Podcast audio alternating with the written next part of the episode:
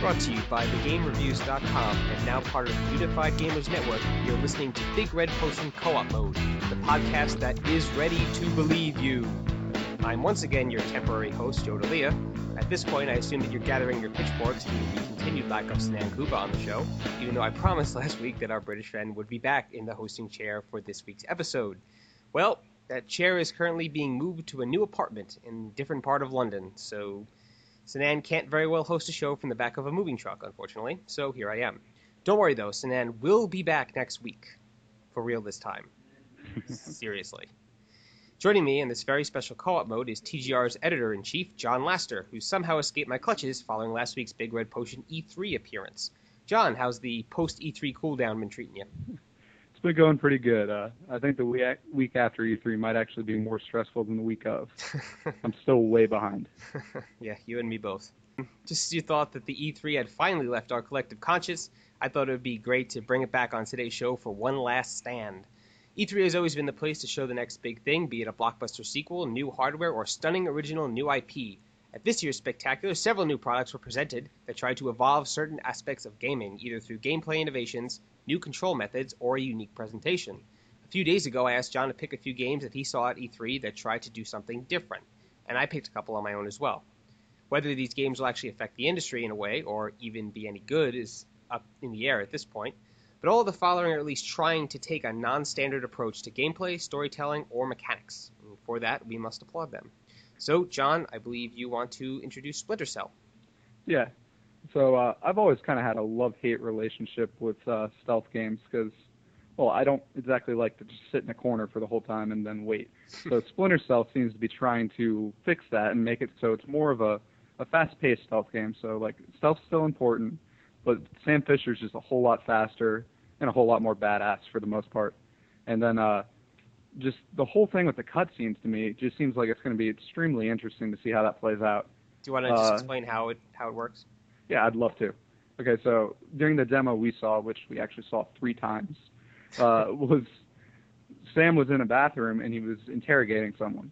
And during this interrogation, it started to project onto the screen some uh, basically some story elements that would help you along the way, and it just let you know what was going on. So when we talked to Ubisoft, they said that was one of the things they're trying to do is they want to immerse the player. So in a sense, it's kind of like instead of a fourth wall, you kind of have a projector there, and it's showing the gamer like either mission objectives or just like backstory or even just like the story itself. Right. And it's just going to be projected on the screen. Right. Yeah. The the footage I saw actually had uh, Sam like walking through this alleyway, and on the building behind him there was a big projection that said "Mission: You must do this." Yeah. So it, it, it, kind of everything that would normally be on a HUD or in like a, a you know a CGI cutscene is a part of the environment somehow. And while you're walking, you'll get to see this stuff in the background. That's exactly it.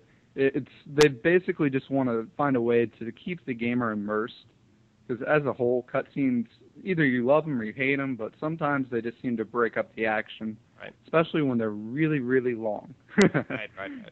We spoke a few weeks ago on T- on uh, Big Red Potion about Hollywood influence in gaming narrative and how you know some games really break you out of the, the gaming experience when they pull you into a 20 minute cutscene. Metal Gear obviously immediately comes to mind. So Splinter Cell kind of allows these kind of cutscenes to get into the game, to be a part of the game, while they're also you know being a part of the action that you're taking place in. So instead of just removing that element completely, they kind of created this amalgamation of gameplay and storyline that really hasn't been seen like that before closest thing I can think of is kind of more along the lines of something like Half-Life, where you stay in like it's all in game, but sure. it's not really a cutscene. But even then, it's still a break in the action. Right. Like you can walk around the room and stuff. I mean, in Metal Gear, there were a couple things where you could do that as well. Sure. But like, you're still watching. In this, you're still playing the game, and you're seeing the cutscene just displayed. Sure. So it, it's a very interesting thing to see.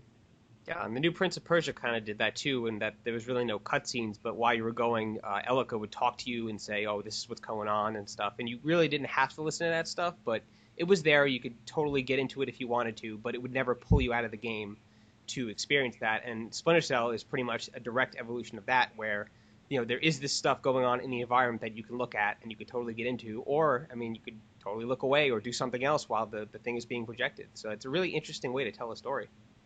Yeah, I really like how Ubisoft is just kind of taking that Prince of Persia gameplay and story and stuff a step further with this.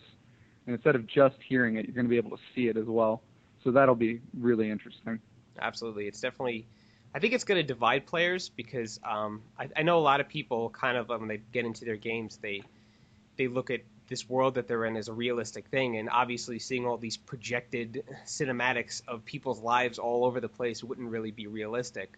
So I don't know if everyone's really going to like this because it's kind of it, it, does pull you out of it in a way. It does remind you that yes, you're playing a game. Yes, you are looking at this. You know, you're in this fake world and where you know these things are being projected everywhere. Uh, obviously, as part of Sam's mind, but still. But I think that the people who do appreciate storytelling that that really is not just the standard Hollywood model of you watch something for 20 minutes, you play something, you watch something um, for people that want to want something different, want something that doesn't follow that traditional model, I think they're really going to get a kick out of Splinter Cell. Yeah. I think every game we're going to talk about today basically is going to be pretty polarizing. I, it's going to be one of those things where you're either going to love it, you're going to hate it. I mean, there's going to be some in between, but Splinter Cell itself, just the whole game has taken a completely re-evolution in a sense. Uh, they've completely scrapped the entire game as it used to be and they've just rebuilt it. So it makes sense that if you're going to do that, you might as well go all the way with it and take the cutscenes and completely re-evolve, re-evolve those. Sure, absolutely. And from Splinter Cell, which kind of evolving the way a cutscene works, to another game which is pretty much 100% cutscenes. Um, John, would you like to talk to us a bit about Heavy Rain? Yeah, I'd love to. This was probably one of the biggest like surprises for me in the fact that I actually think it's going to be really interesting and I think I'm going to enjoy it. When I first got in there, I was a little nervous because it looked like a giant walking QuickTime event, which I have a major, major love-hate relationship with those. I cannot stand them in most games.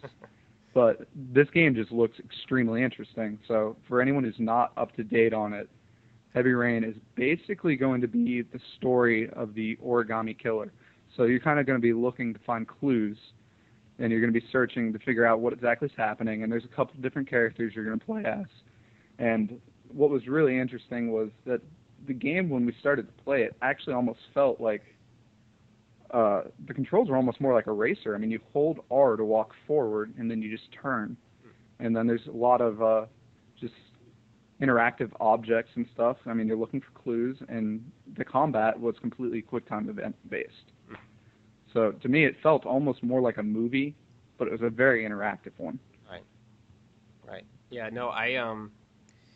See, uh, well, a this is our weekly uh, heavy rain reference. I mean, Sinan and I are on like a two month streak of this, so we got it in this week, notched that one off. Sinan will be very proud. But um, it's yeah, like I, you know, I, I've always been a fan of like interactive movies, even though I know they're terrible. Like I had a Sega CD. I love Sega CD. I used to play Night Trap, all those games. So to me, this is like the greatest thing ever because it totally brings back that awful gameplay that I used to love and makes it kind of new again. And um, I mean, it's definitely going to be a game that is going to be love or hate. There's not going to be a down the middle with this game. It's it's technically kind of the video game equivalent of a choose your own adventure novel where you're kind of watching this stuff happen. You don't really have direct control, but every now and then it's like, hey, make a choice. And that choice is going to basically determine whether or not these characters live or die in the story. And it's really interesting the way they're doing it. And I like the presentation. I liked what I saw of the gameplay, even though it's pretty much just press this button to make her walk here, press this button to make her talk to this person. There's really no you know control the, for the player aside from like taking one of the four paths that are in front of you. But um, as far as like a really different type of storytelling in games, as far as this really weird, interesting experience that some people of the certain mindset will be able to love, I think that's going to really fulfill all those people's wishes. It's going to be the game that divides PS3 players straight down the middle, and you're either going to love it, hate it, or completely ignore it. In my eyes, anyway. Yeah, I think you're definitely going to have to walk into it with the right mindset because if you're looking for some kind of really fast-paced game, you're not going to find it. It's more or less, like you said, a choose-your-own adventure novel. But the thing I found most interesting is when we were talking to the people behind the game, they were basically just telling us like, uh, we don't want you to try to flip back the pages in a sense. We don't want you loading up old saves. We want you to take this and this to be your experience. It's going to play differently for every single person who touches this game. Right. I mean, it's going to depend on your choices. If you mess up with some of your quick time events and stuff, you might die. but that'll just let you take on a role of a different player, basically. I mean, there's four different characters, I believe, and Yeah. each one's gonna just influence the story differently depending on how you kind of use them. Yeah, no, I mean it's it's a game that I think is going to inspire talk for the months and months and months that you know, and probably possibly one of the most talked about games of 2010 because it's just going to be this this strange thing. And you know, Indigo Prophecy, the the creator's previous game, um, is still talked about to this day pretty often as a really interesting, weird experience. And this game actually looks less interactive than Indigo Prophecy was, which is saying a lot because Indigo Prophecy was basically, you know, walk here, talk to this guy, watch cutscene. So, um, I don't know. I think David Cage is a really smart person. I think I just from listening to him talk, and I talked to him briefly, and he's a very, very hands-on guy. Very, he knows what he wants with his game. He wants to tell a great story, and he wants to do stuff that's not been done in games. And I think, even though it might not appease everybody, I think that this guy is going to deliver a really cool experience with with Heavy Rain. Yeah, I'd have to agree 100% with. a different game which lets you solve puzzles in methods never before conceived, be it with monsters, chairs, fire extinguishers, hats, krakens, or meatloaf, or anything else you could possibly think of. I'm talking about Scribblenauts, which is a game that has been talked about a lot since E3 because I think every single person that got to see it was had their mind blown by what they were shown. Um, so I'll just talk about it real briefly. Uh, it's a DS game. It's by the creators of Drawn to Life um, you are put into a situation where you have this kid and you have this door, and you have to get this kid to the door or whatever the, the final piece of the level is. And there's nothing in the environment, it's just open space. And you have this um, text pad that you could pull up, and you could type in the name of a word on this text pad using the stylus. And they don't give you any hints. They don't say, oh, you know, try and come up with like a ladder to get to the door or anything like that they pretty much just leave it in this in your in your hands. They let you do whatever you want to do. So at the demo, like I had to get to this door, and I could have used a ladder. I tried using steps. I tried using. I had a boulder come down so I could try and climb in the boulder, and that didn't work. the door was like maybe you know ten feet up in the air. Um, and like I wasn't really thinking crazy because I figured you kind of had to do like you know a fairly realistic option. But I've heard from other people that have tried it that they've spawned in um, helicopters, zombies, uh, you know, bears. There's pretty much no limit to what you can do. You just have to think of an object in real life that would be able to solve this situation for you, and you type it in, and it appears. The developers said they went through the dictionary and they typed, they they created objects for almost every object in there, which is completely mind blowing.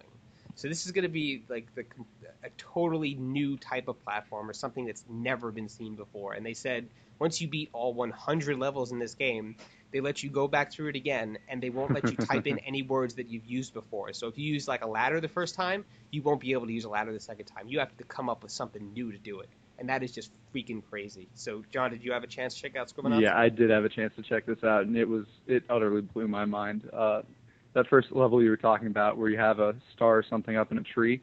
Yeah. I played that through a couple times, just seeing how crazy I could get. The first time I tried, you know, like something somewhat normal. I tried. Well, actually, it's not really that normal. It's a jetpack. Okay. So I took a jetpack and I flew up and got it. Next time I called in a beaver. The beaver walked over and ate the tree. So I said, "How weird can I get?" And then I got some termites, and the termites ate down the tree. So I mean, they've literally gone through and they've thought of everything from what I've been told. I know someone else later who typed in uh, like an ant, and then they typed in an ant eater. The ant eater goes over and eats the ant. I mean, they've they've really put a lot of work into this, and I I think even game journalist was one of the things you could type into it. Yeah. So I didn't actually see that one myself. You could But- type in lolcats and they'll come down apparently too. I heard that someplace. Um, it- It's uh, someone typed in Kraken and a, a Kraken appeared on screen. Someone typed in Cthulhu and the Cthulhu monster appeared. Like they literally did everything in this game. It's limitless possibilities. It's something that you never thought would exist in a game, and especially on a DS cartridge for Christ's sakes.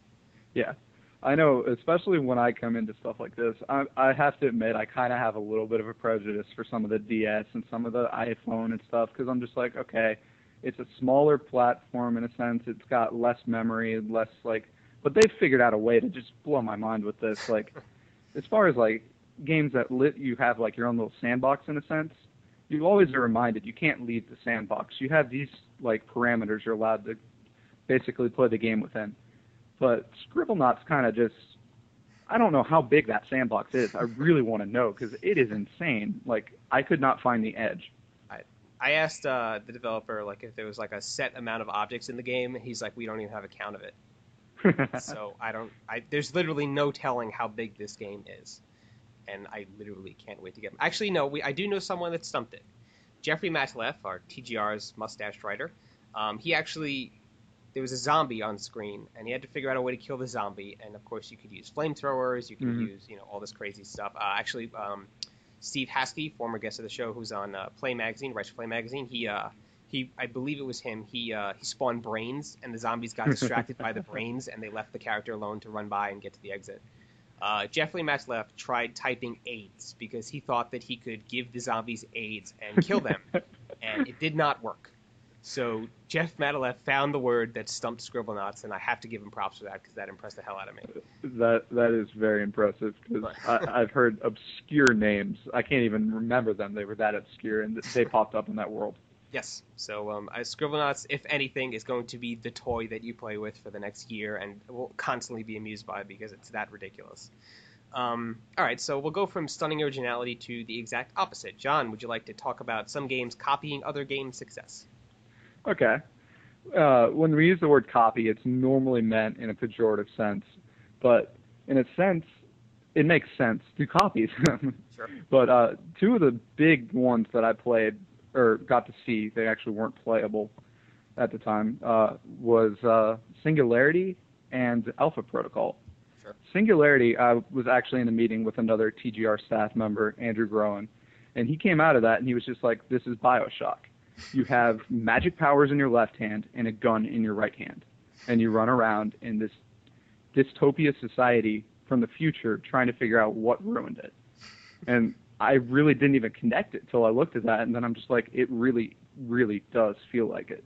Uh, You come out, and I mean, you're trying to figure out what happened in there, and it involves an element 99, which I mean, you could basically just almost supplement the word atom, trying to figure out why the entire thing happened. And it's it's really, really interesting to see how games are kind of just all being built upon each other in a sense. Sure. Yeah, I mean, Uh, it's it's always like the yeah the base feature gets like taken up. Like look at Perk System, which is making its way into every single multiplayer game now, thanks to Call of Duty and all that stuff. Like, I mean, that's kind of the way the industry works. It someone has a good idea and it gets taken by every other game imaginable. But from what you described, uh, Singularity kind of takes it a step further. What about Alpha Protocol? Well, Alpha Protocol, I mean, if you've looked at it, it looks like a James Bond Mass Effect game. Sure. And it, it really, really does look like that. I mean, they've put a lot of different features into it and a lot of different things, as has Singularity.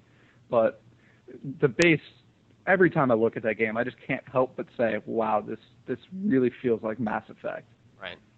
Right. Yeah. I, I didn't get to see Singularity, but I did see Alpha Protocol, and um, basically it looks like a really kind of generic action shooter, but at any point you could totally go all Mass Effect on yourself and upgrade all your skills and speech, and then you'll get to these points where you have the conversation trees, which are straight out of Mass Effect, and you basically have to decide, you know, am I going to talk to this guy? Am I going to ally with him? Am I going to shoot him? Um, I, I mean, it looked okay, but it also did looked a lot like a really generic looking Mass Effect. And then they like the whole thing with Mass Effect I mean, I love the world of Mass Effect. I love the sci-fi universe they created, and like you strip that out, what is left? Yeah. So with success comes plastic. Um, that's pretty much something that's been, uh, you know, brought about the last couple of years with the ridiculous success of the, the, the music games. But at this year's E3, we saw a lot of developers trying to come up with um, ways to bring plastic into other genres. Um, and I think John wants to say a little bit about what Activision is coming out with this fall. Activision is trying to sell you more plastic. Absolutely. It is absolutely amazing how they're figuring out ways to do this to me. And I have so much stuff in my living room. I had, I was looking for my rock band mic today to be able to do this. I had to dig past two controllers, two guitar controllers, a drum set. I mean, I just have way, way too much random stuff. And then I'm sitting here looking, and they're coming out with Tony Hawk Ride and DJ Hero. Mhm. Now, I did not get a chance to play DJ Hero, but I did get to play Tony Hawk Ride. Oh, really? And it really, really is interesting how they've managed to do this, but I'm not sure if it's going to be successful. A, because how many people really want to keep buying all this plastic controllers and stuff? I mean, it really adds up on the price really quickly. Sure. And the other thing is Tony Hawk Ride, to me at least, looks like it's going to be a little too difficult for the normal, typical gamer Oh yeah. who has not had any skateboarding experience Mm-hmm. because of how hyper realistic they're trying to make it. Yeah, I, I walked by the Activision booth a ton of times. I saw people on the Tony Hawk ride thing, and all I saw was the developers go, "Oh no, no, no, no! You have to do that. No, no, no! You have to try it this way." Like just explaining the game away to them while they fell or did nothing pretty much with their with their skaters. So I don't know. Like, I mean, the whole thing with the plastic peripherals is like. You know, a couple years now, developers, publishers, they've been trying to find ways to get games into the hands of people that don't usually play games and obviously peripherals are an answer to that because you know i don't know really know how to use a controller but a guitar yeah i know how to use that that sounds like something i could do you know um and with the with tony hawk and especially dj hero which looked pretty complicated from what i was seeing it didn't really Oh, look yeah. as easy as picking up a guitar or a pair of drums um I think they're kind of missing the point on what the who the peripherals are really going to appeal to. Yeah, I remember back with like Guitar Hero and Rock Band as that progressed. It was one of those things that basically anyone could pick up and play. And it was more or less like if you looked at some of the advertisements, it wasn't they were getting like rock icons at the beginning to do it. They were having just normal people play it. But like when we saw Tony Hawk Ride, all the advertisements and stuff were like, "Hey, look, this professional skater likes it." And I was just sitting here like, "Cool, it feels like a skateboard in a video game, but can I actually pull it off?" So like when I tried demoing it myself, I was confused as crap until the guy actually showed me how to properly stand. I needed to do this. I needed to do that. It took him 15 minutes to get me like oriented enough to remember how I used to skateboard way back when. Wow. And then like it, I don't know if that's going to be able to translate very well to an actual mass market in a sense because it really is pretty complicated. Like I have no idea. Also, like, how long could you really play with this thing before you get exhausted and need to oh, fall Oh, yeah. down on the couch? Yeah, it's one of those things. I guess it's great for getting you to get off your butt and actually kind of like move around a bit. Because I mean, when you're playing this, you're moving, especially when you're trying to do 180s and stuff. You have to turn that board. Right. But the nice thing is, you never actually have to lift the board up off the ground. But like, it has so many sensors. That thing is one amazing piece of machinery. But I still don't see why I want to buy more plastic. All right, so we'll move from the ridiculous peripherals to the more sensible ones, I suppose. Um, I mean, they've been trying to force cameras on us for a couple years now. The EyeToy on the PS2 was kind of fun, but it was just mini games and stuff. And you know, the Xbox came out with a camera, and I believe one game works with that camera, so they really never tried to push that on us. But now this year, I mean, the camera was the focal point for the two two of the biggest press conferences of the year, and you know, all these crazy things were announced that are all going to use you know 100% uh, camera control, then there's really not going to be a, a controller in your hands, or if there is, it's not going to be a traditional controller like the Sony wands that they were showing off.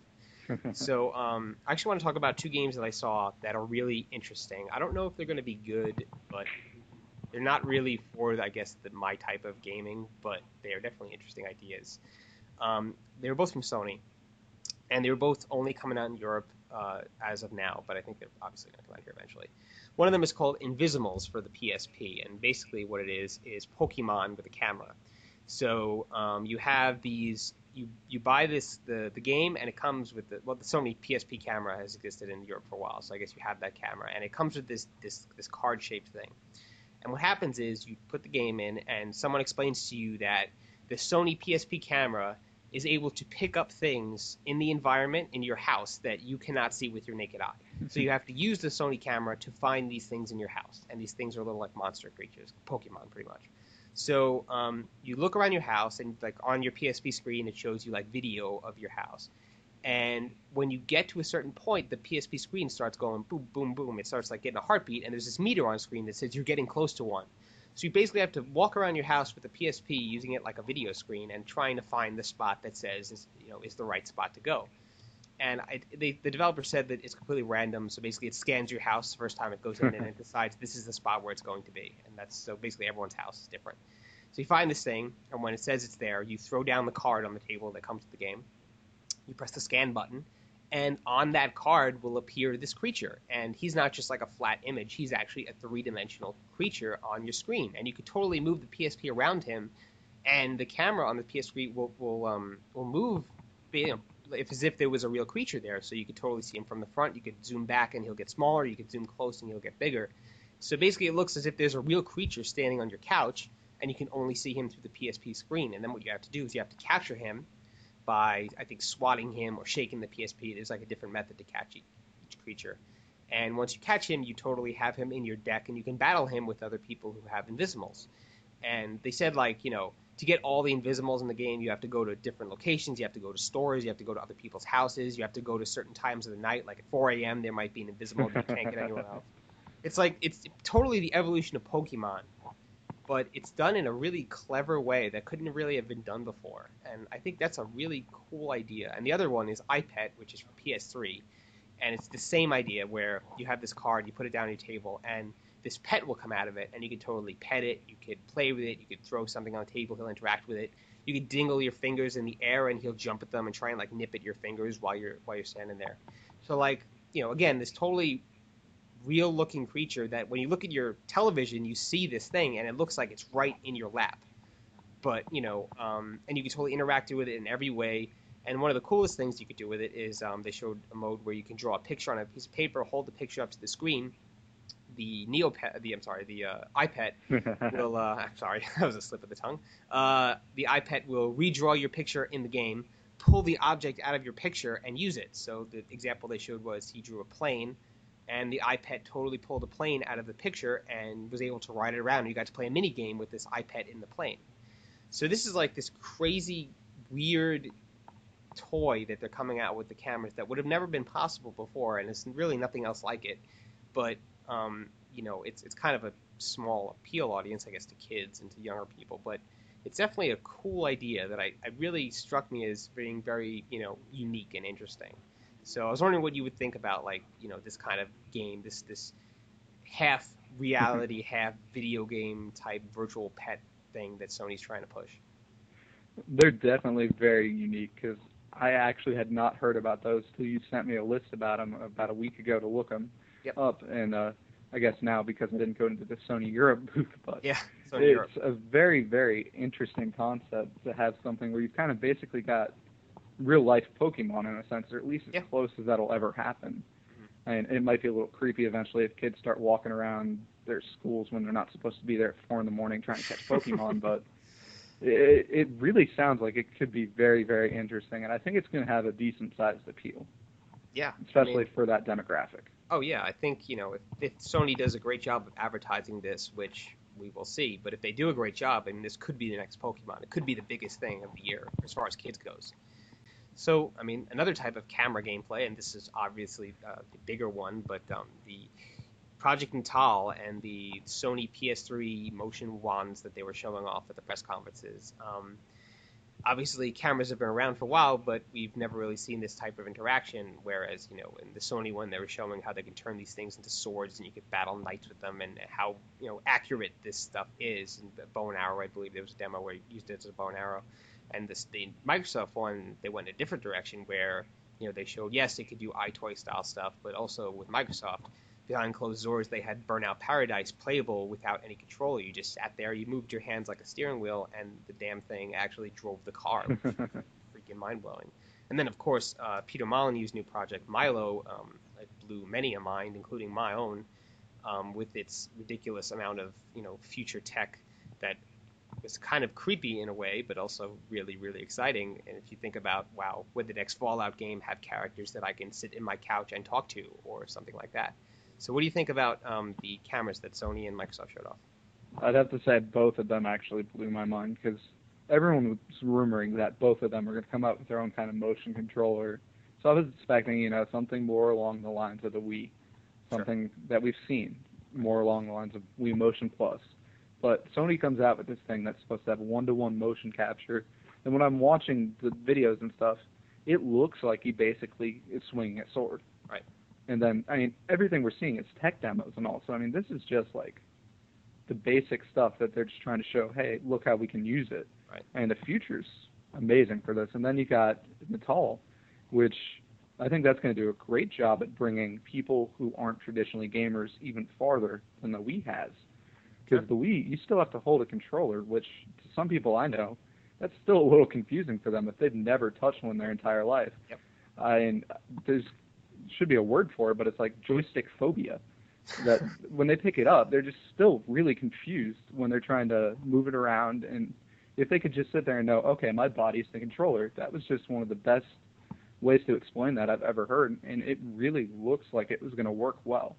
I've not actually got a chance to use it, but it looks like it will work well obviously we won't actually find out until about a year from now how these things are going to be used in actual games. But I mean, the doors are pretty much blown wide open at this point. There's really nothing that a developer can do that can't be, you know, harnessed with these these controllers now. I'm really like, I don't know. Like, I mean, do you think that like games like even like Madden and stuff, uh, you know, God of War, do you think those kind of games are going to be controlled with these these these cameras in the future? Uh, it's just, it's going to be interesting to see because uh, I know uh, during the press conference, Sony mentioned, "Hey, look, we could do this eventually with a football game, and you could like draw your routes and tell them where to go." And it looks like there's the potential there. I mean, it kind of looks like Microsoft and Nintendo kind of have the two extremes. The Nintendo one's more or less focused 100% on the controller. The Microsoft one, it's the camera. You don't need a controller. And then Sony's kind of found a nice little spot in the middle, where I think they almost have the best way to balance the two because of their position. Right. But I think all three, I mean, well, specifically those two, Microsoft and Sony, have a lot of potential to keep getting people who are not traditionally gamers into this stuff. So we, we try to cover, you know, a couple of games in this week's show that try to do stuff different, stuff that will change the way you play the game in the future. And I think we, we did that. Um, I want to thank you, John, for coming on the show. Uh, I know this is a bit of a strange one since we we kind of threw this together in the last couple of days. We didn't know Sinan was going to be out until um, midweek when he said he had no internet, which is a problem with recording podcasts. So thank you, John, for putting up with me and uh, for getting the show out the door. Uh, no problem. It was a pleasure being here. Okay, great. Hopefully, Sinan is uh, back next week. yes, we shall see. Um, do you want to throw out some quick plugs?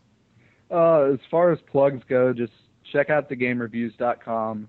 Sinan works there. I work there. Joe works there. It's a great site a lot of great content coming up. Hopefully, we'll have all our E3 stuff up by the end of the month. If not before that, we're shooting for as soon as possible.